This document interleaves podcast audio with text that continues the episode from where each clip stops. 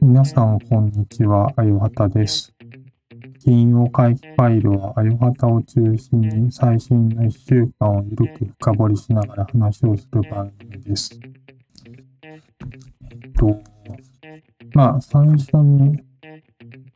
お話しときたいこととして、前にちょっと話題に挙げたメディアネットをやられている佐々木さんが、ご自身の書籍を電子書籍化して NFT の販売をされてっていうのをちょっとやってたの、言っちゃってるなって話をしたと思うんですけど、それの販売が始まって、ちょっと購入をしようと思って、先日、イーサリウムを買って、購入に進んでたんですけど、オープンシーって、初めて使ったんですけど、なかなか使いづらいというか、まず一番、大変だなと思ったのは、いわゆるそのガス代、購入時とかに使う、手数料みたいなもんですかね。そこら辺が購入するものよりも高い金額がかかってくるというところで、時間帯によって変動するので、なかなか購入体験がまだ良くないなっていうのは、NFT とか感じるところがとても感じましたね。で、あと購入時に最終の確定ボタンみたいなのを押そうとしたんですけど、1時間ぐらいずっとちゃんと押しても反応しなかったりとかで、なかなか何回も押してるから、間違って連続で買ってないかなとか、ちょっと焦っちゃったりはしたんですけど、なんやかんやありまして、一応変えたのは変えたんですけど、そうするとNFT とか Web3、NFT かな。なかなかいわゆるそのユーザー体験が、ユーザー体験って使ってる時とか使う前とか使った後みたいなので、タイムラインを元に表現をするっていうのがあるんですけど、利用前とかだと情報が少ないとか、そういうとこの難しさだったり、あと購入するためのイーサリウムの購入とかに結構ハードルが高かったりっていうところの分かりづらさとかがちょっと感じて、購入時に先ほど言ったみたいにガス代とかその変動するものを買うっていうところの煩わしさとか、あと購入ボタンを押してるのが先に進めないみたいなところがあったり、でそれらを総合して購入後とか利用後にちょっとこれ人に勧めづらいなっていうのは現時点では感じたみたいなところを累積的に感じるところもあって、まだまだやっぱりちょっとその NFT ってうさんくさいとかっていうのはよく言われたりはするんですけど、それはそれとしてUX が悪いみたいなのはとても感じましたね。ただ買った後にいつも聞いてるポッドキャストのMC の方のツイッターでレッスンをもらったりとかってフォローいただいたりとかして、NFT 買ってからいいことしかなくて、NFT 多分幸せを運ぶもしかしたらものなのかもしれないなと思って、ぜひNFT を買ったことがない人は、NFT 買えば、お金がもしかしたら手に入ったりとか、欲しいものが手に入ったりとか、幸せになれるものかもしれないので、よかったら NFT 皆さんぜひ買ってみたらまあいいんじゃないかなとご自身の判断で思いました。では今週の意味を変えていきたいと思います。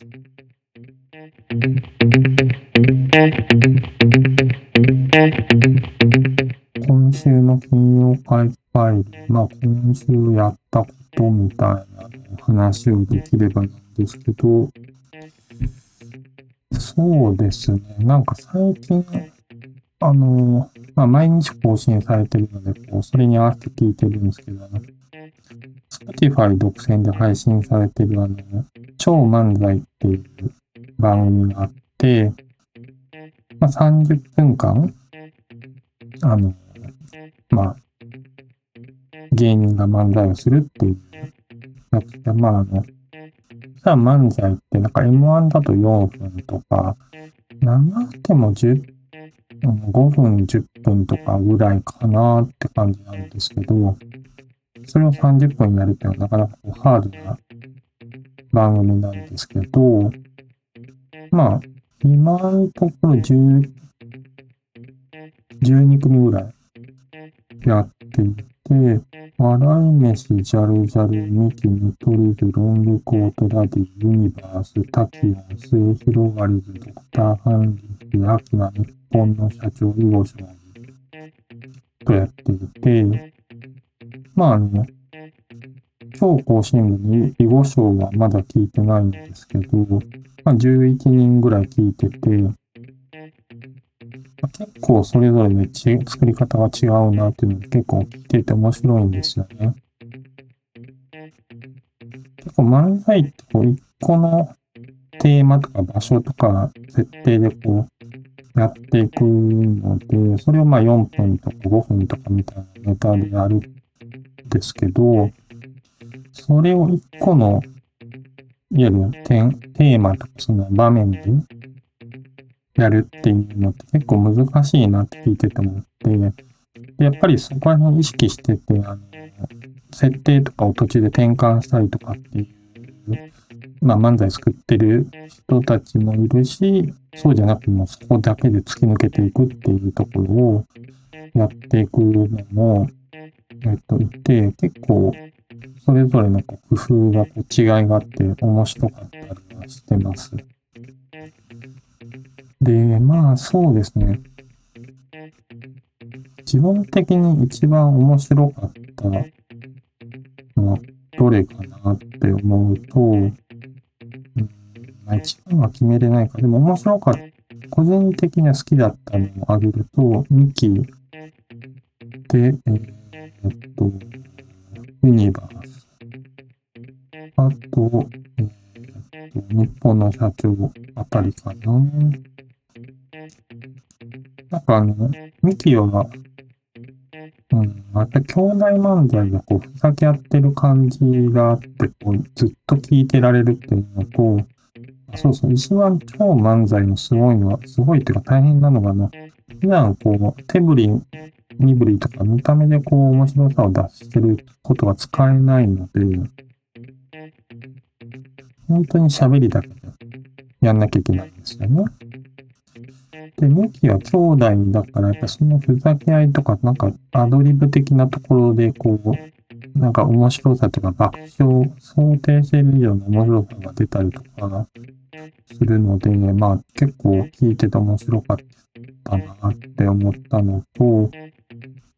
ユニバースは、すごい綺麗に面白い漫才をするなと思ってて、このツッコミの川瀬名人って人がテレビ出ないんですよね、基本的に。断ってるらしくて、だからそこが漫才にかける情熱がすごくて、かなりネタをくられてる感じがしてて、だから M1 結構何回かユニバースって出場してるので、やっぱりの実力ってやっぱすごいなっていうのをとても感じる漫才でしたね。日本の社長は1個のテーマでこうずっと漫才するんですけど、まあね、なんかね、まあその中でもこうちょっとずつこのターンではこういう感じのネタでとか、まあそうですね、このターンではまた別のテーマでとか、まあ、結構、昔あった千鳥の100択クイズっていう漫才があって、まあ、それに近い感じのこう同じネタをこう連続して投下していくけど、そこに変化球を加えて面白いみたいなものをこうやっていて、なんかすごい結構、僕結構日本の社長って好きなんですけど、やっぱりなんか、面白いなっていう、こう、なんかなかなかいいネタでしたね。なんで、日本の社長ユニバース2期は、まあ、個人的におすすめの回ですよね。まあ、そういうのがありつつ、あとなんかちょっと真面目なネタというか、こう、昨日6月16日あたりとかで、まあ、ロイターの研究所がやってる、毎年出してるデジタルニュースのなんかリポートみたいなのがあって、まあ、日本も、各国、いろんなこう、それぞれのリサーチャーみたいな人がこう、まあ、原稿を書いてる。ですけど、日本は専修大学の人と NHK の特派員の人かなが一応書いていて、なんか日本の新聞事情の話とかで言うと、読売新聞がこう、購読者、まあ、デジタルでの利用者とこう紙の購読者を食い合わないように、紙の読者を優先したりとかっていうこととか結構赤裸々に書いていたりとか、朝日新聞はこう、すごいデジタルのところ頑張ってるって話とか、バーチカルメディアのところにちょっと触れていたりとか、あとはなんだっけな、まあ、Yahoo! ニュースがやっぱりその、いわゆるそのサブスクとか、収益化の面で結構その、阻害している存在であるみたいな話が、結構ガツンと書いてたりとかで、まあ、結構面白かった内容で、まだちょっと日本のサマライズしか読んでないんですけど、まあそうですね、ちょっとなかなか面白かった感じなので、なんか自分のニュースレターとかで深掘りして書いてみようかなとか、どうとかは考えてたりしますね。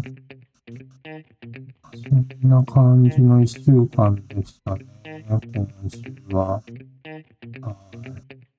まあ、とりあえず、こんな感じで。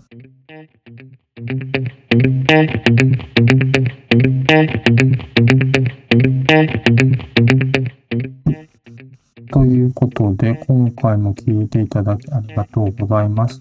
ふつおたは概要欄にあるフォームやアンカーから、もしくは Twitter、ハッシュタグ、金曜回復でお待ちしています。さよなら。